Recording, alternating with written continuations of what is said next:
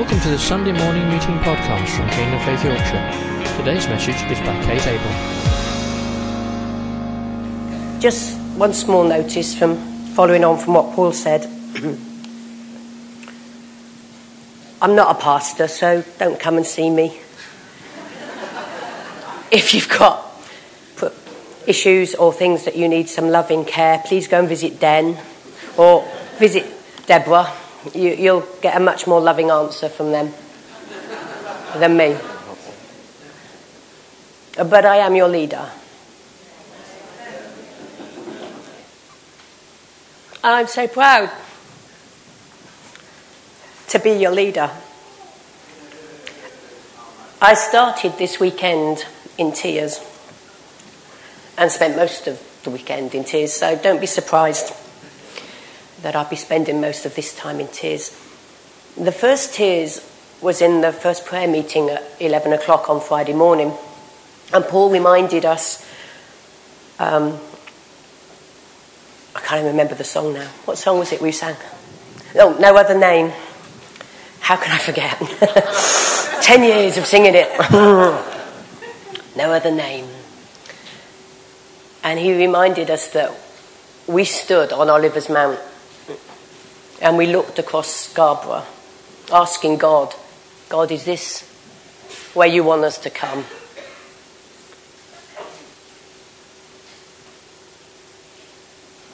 And we sang that song. And it just struck me that all you are the answer to that prayer.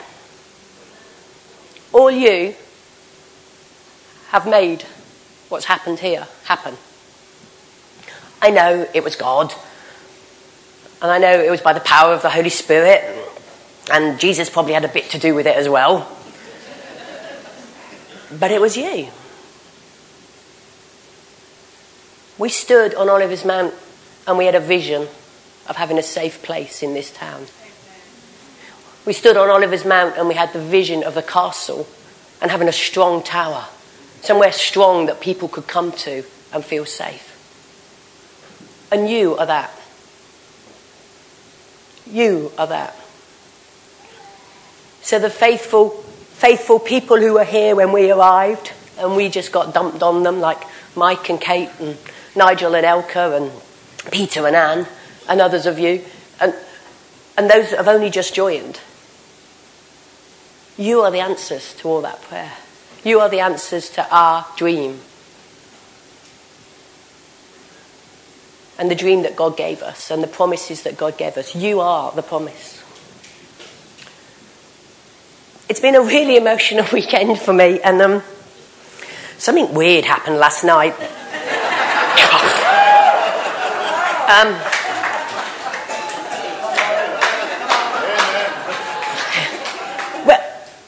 when I was listening to Stu and he was sort of saying that he just took it by faith, I was like, obviously, because that's the sensible thing to do without all this strange falling over and laughing and manifestations. Well, apart from crying. Crying was okay because I do that a lot. So that was normal, so that's fine. Anything else is just, well, okay for them, but, you know, I really don't need it. And, um, I, I don't know. I don't know what happened. I, um,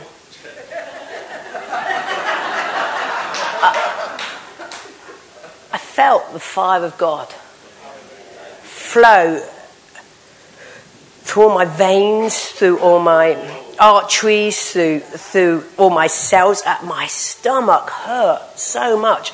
And it was like I was having seizures. And I said to Sally afterwards, I said, I was really weird. I felt like I was having seizures. And she went, Yeah, you look really weird. and Pete said, Yeah, you were really funny. I was on the stage watching it. It was so funny. I was like, Thanks.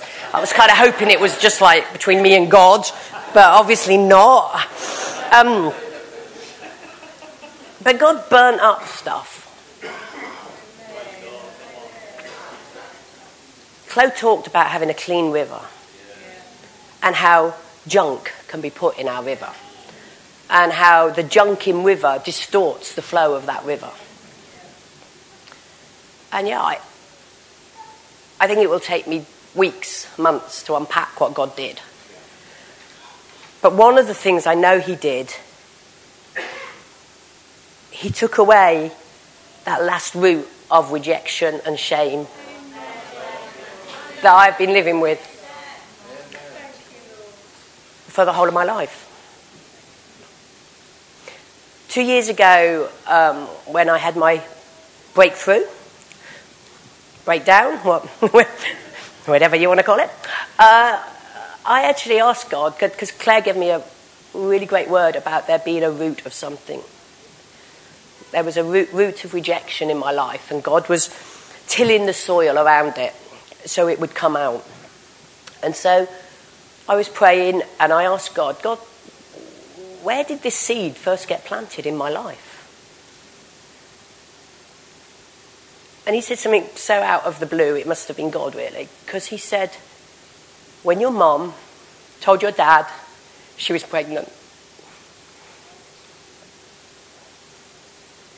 that's not saying anything about my dad, but my dad uh, and mum were 21, 22. They had a two and a half month old baby, and then she told him she was pregnant again. And it must have been hard. But, but God said something happened then, and something went into you then, and that's why you've lived with it for so long. And, I, and you know from my testimony before that God did so much in me at that time. But I think last night, He took that last little bit of root, that deep tape root out, so I can stand in front of you this morning and I can say, I'm your leader.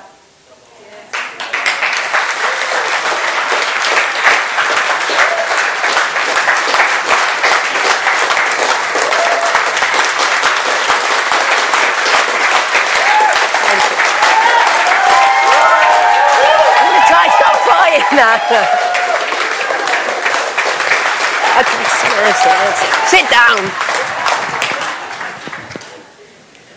God, rebellious lot. I don't know.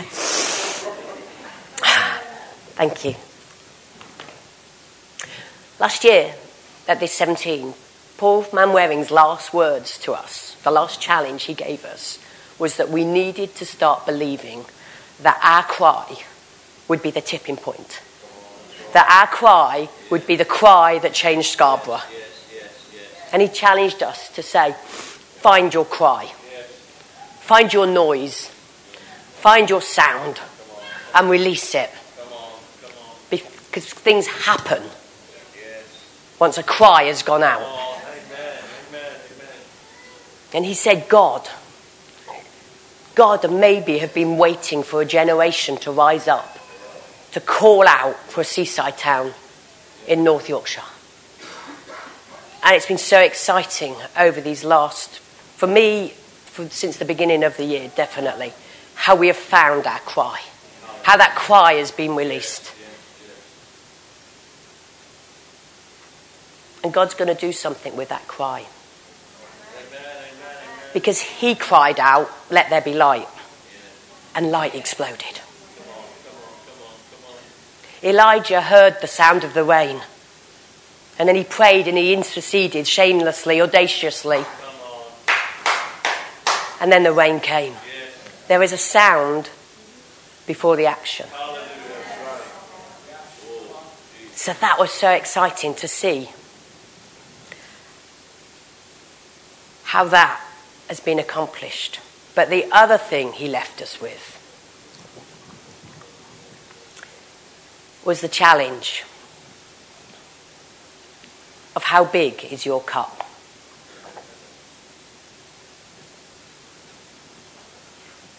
How big is your understanding? What are you taking hold of? Thanks, Ron. I can put it here. Thank you. When you come today, the Eucharist, to the communion, to a family meal, What are you taking hold of? What are you appropriating in your life? How big is your cup?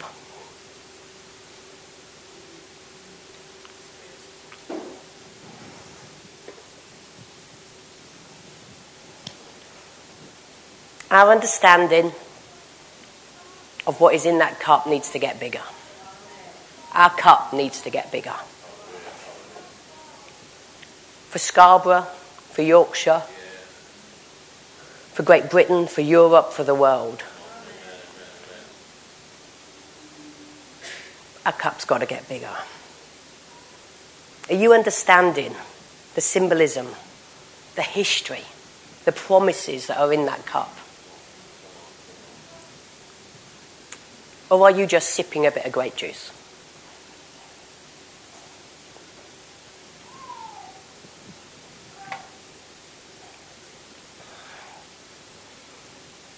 As 21st century Christians, a lot of the symbolism, a lot of the history has sort of been lost to us.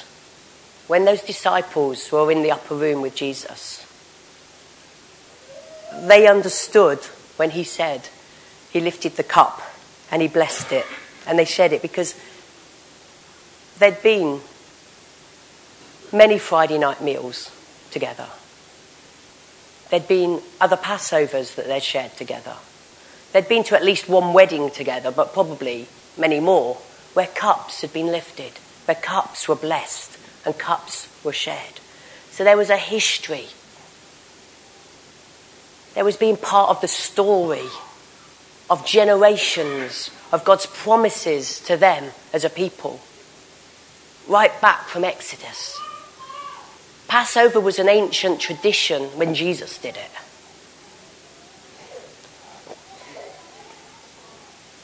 Shabbat is a very precious time for Jewish people. It actually starts on Friday um, when the sun goes down, goes through to Saturday when the sun goes down. And the Shabbat starts with a family meal. That's just so God, isn't it? It's all family, all community, all connection. And Jewish families will get together and they'll, they'll pair a meal and they will elegantly lay the table. And they will lift a cup and they will bless it and they will share it. And they will break bread and share that. And fathers bless their children on a Friday night. And children see their fathers thanking God and blessing their mother. How amazing would that be? To grow up every week and see your father praying for your mother, thanking God for your mother and blessing your mother. And you as a child being thanked and blessed. You have a father, and he blesses you. And he's pleased with you. And he's thankful for you. So it's a special time. And the disciples would have known this because they'd have grown up. They'd have grown up with all that tradition, they would have seen it. They'd have seen their extended family sharing this precious meal together, this family time.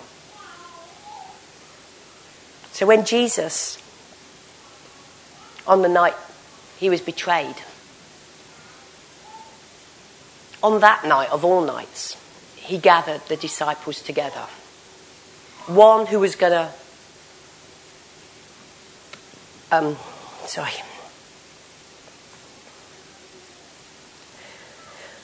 one who's going to betray him, one who is going to deny him, and the others who are going to just run away in fear. On that night of all nights, he said, Guys, come closer. I'm going to fulfill something tonight that will make us even closer than we are now. I'm going to be pouring out my blood of the new covenant so I can live in relationship with you. To a betrayer, to a denier, to those too scared to stay around. Come closer. This is a special night. You're going to see things tonight. I'm going to do things tonight. I'm going to fulfill things tonight for you. That night of all nights. Earlier, when he'd been in Capernaum, Jesus had been teaching. And he shocked many of his followers. And I've got some verses from John that will go up.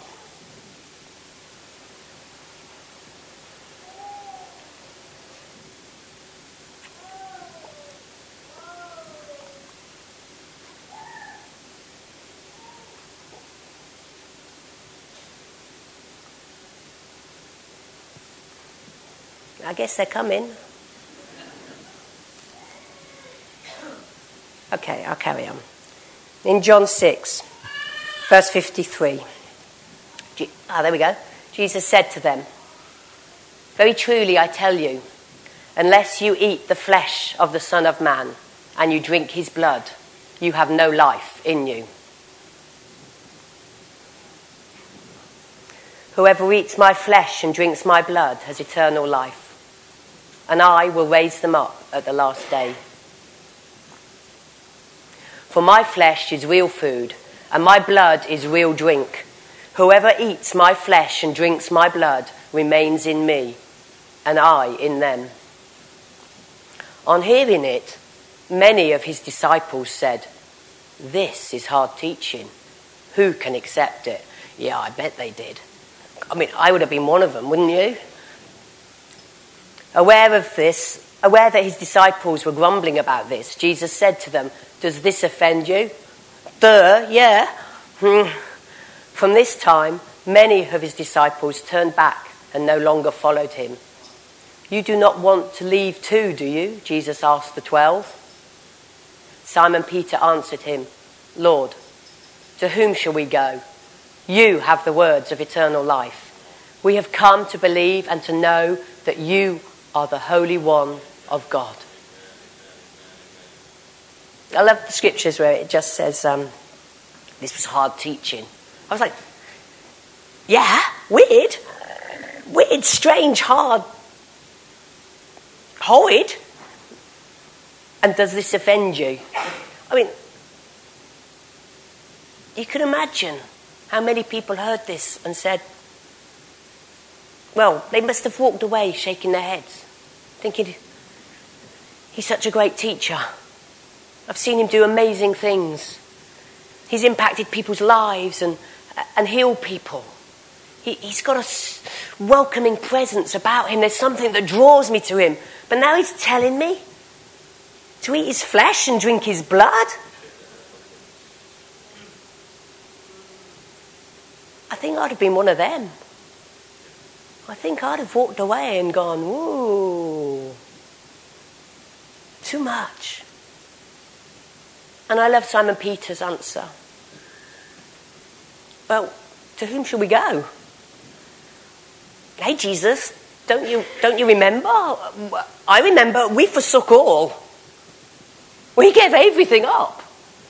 We, we gave up the family business. I, have le- I've left my family. I've, I've left my security. Um, the buck stops with you, Jesus. There's nowhere else for us to go. You. You are the Word, and you are the eternal life. There's nowhere else for us to go.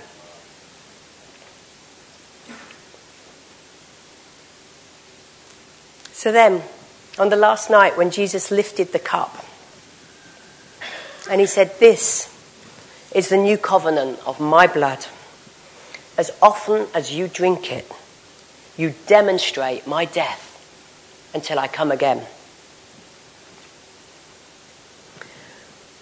And when I was younger, I really didn't understand that.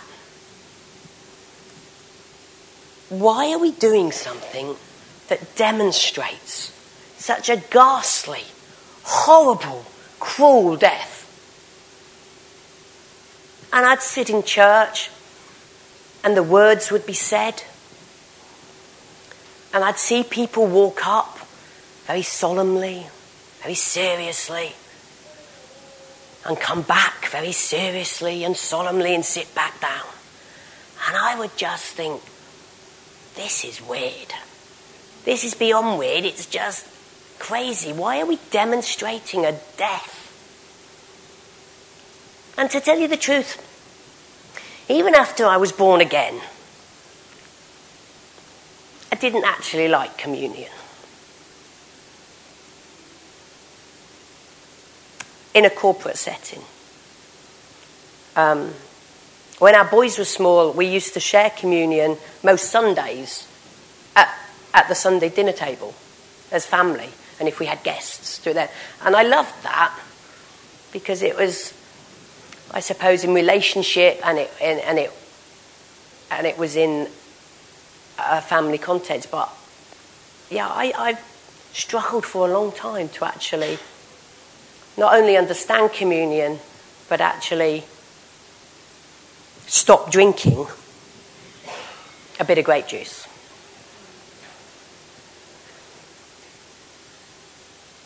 I guess now I think it's amazing that God can take the most life changing, life giving thing and make it into a boring, drab service. It's pretty astonishing. So, for many years, I just sipped some grape juice. I didn't partake of the promises and the story of God. And last year, for those of you who are here, you would have seen Paul Manwaring do such a visual display and explanation of what is in this cup when he had many smaller cups, many smaller individual promises that God has given. And he physically tipped small cups into a really large cup. And I think honestly, that was probably the first time I took communion and actually received some of the depth of it and had some of the understanding behind it.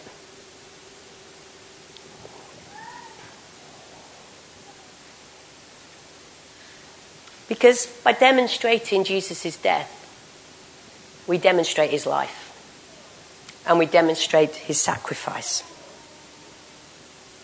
Without his willing sacrificial death, there would be no redemption, there would be no salvation, there would be no torn curtain. A new covenant, a new relationship, a new connection for now, not just eternal life in the future, but for now, is in that cup. You see, without the cross, there'd be no death, there'd be no all sufficient sacrifice. Oh. Without the sacrifice, there'd be no grave. Without the grave, there'd be no resurrection. And without the resurrection, there'd be no ascension. And with no ascension, Jesus wouldn't be seated at the right hand of the Father, interceding for you and for me to bring us into relationship, interconnection as part of His story. Died, buried, risen, and resurrected, and now interceding. Fully God, fully man. That's what we need to remember when we drink the cup. That's what was accomplished when we drink the cup demonstrating his victory, but through his death. We see one cup, the disciples see many. So many promises that we're grafted into from the Old Testament, and the promises from the New Testament. We're part of the story. We're part of his story right from the Garden of Eden, from the Garden of creation, from the Garden of connection and first relationship, from the Garden where they would walk in the cool of the day, from the Garden where there was a river flowing. We're part of that story from then to the next garden, the Garden of Gethsemane the Garden of Struggle, the Garden of Surrender, the Garden of Take this cup from me. No, not my will, but your will be done. Where rivers of sweat and blood poured out.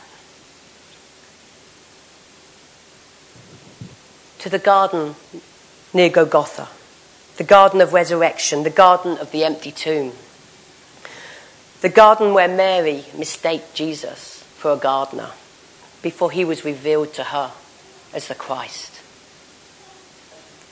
Who have you been mistaking Jesus for? This was a garden of tears of sorrow, but then tears of joy.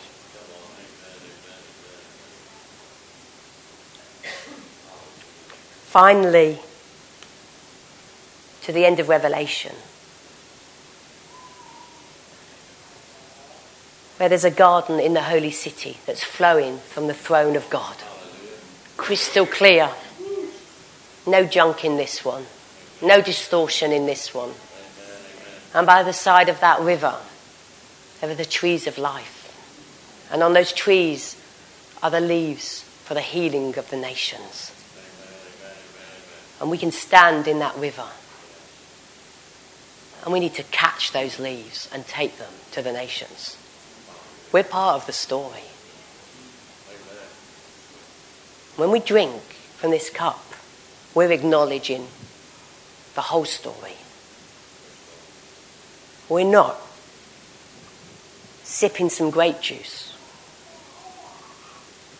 We're participating in God's story. You are part of the answer.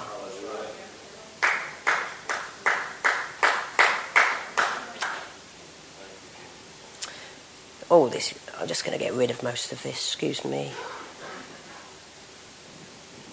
Band, band, please can you come up? Sorry, I, I, I've got stuff you don't need to hear. I'll tell you about it later if you want to know.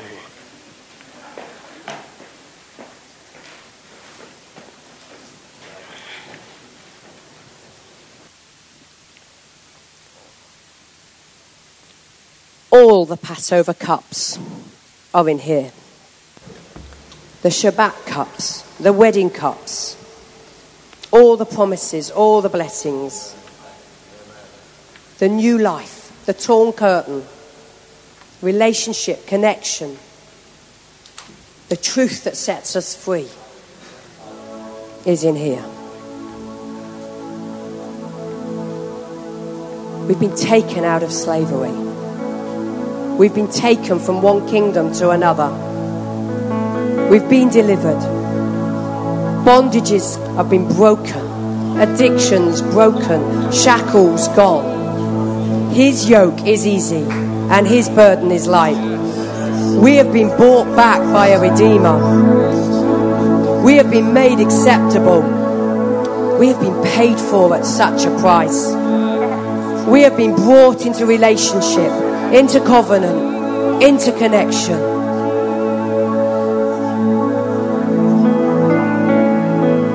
How big is your cup? This cup, this cup is Jesus. Jesus is the cup.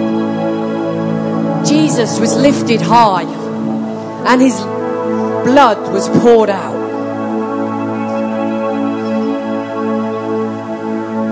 How big is your cup?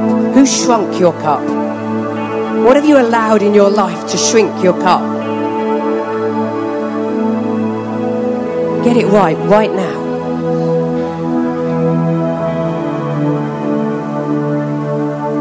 Because we're going to come and we're going to partake of the bread and the wine.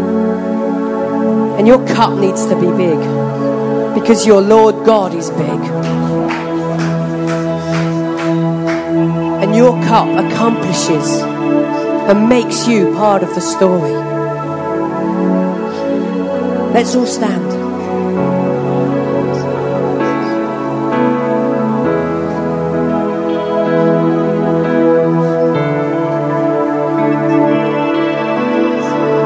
This is the cup of salvation. This is the cup of the torn curtain. This is the cup of redemption. This is the cup of promise. This is the cup of new life. This is the cup of new covenant. This is the new cup of relationship and connection. This is the new cup of hope, grace, and mercy. This is the cup of health and sozo. This is the cup of wholeness. This is the cup of joy. This is the cup of holiness. This is the cup of every spiritual blessing. Jesus is your cup. The Lamb of God is your cup. The willing sacrifice is your cup. The all sufficient one is your cup. The door of salvation is your cup. The lion of Judah is your cup. The good shepherd is your cup. The light of the world is your cup. The Prince of Peace is your cup. The King of Glory, the Lord of Heaven is your cup. The highway of holiness, the Alpha and Omega, the gateway of glory is your cup. The great high priest, the wonderful counselor, the great I am, the almighty one, the author and perfecter of your faith is your cup. The desired of the nations, the beloved Son of God, the chief cornerstone, the resurrection and the life is your cup. The King of Kings is your cup. The Lord of Lords is your cup. The way, the truth, and the life is your cup. How big is your cup? How big is your cup? How big is your cup?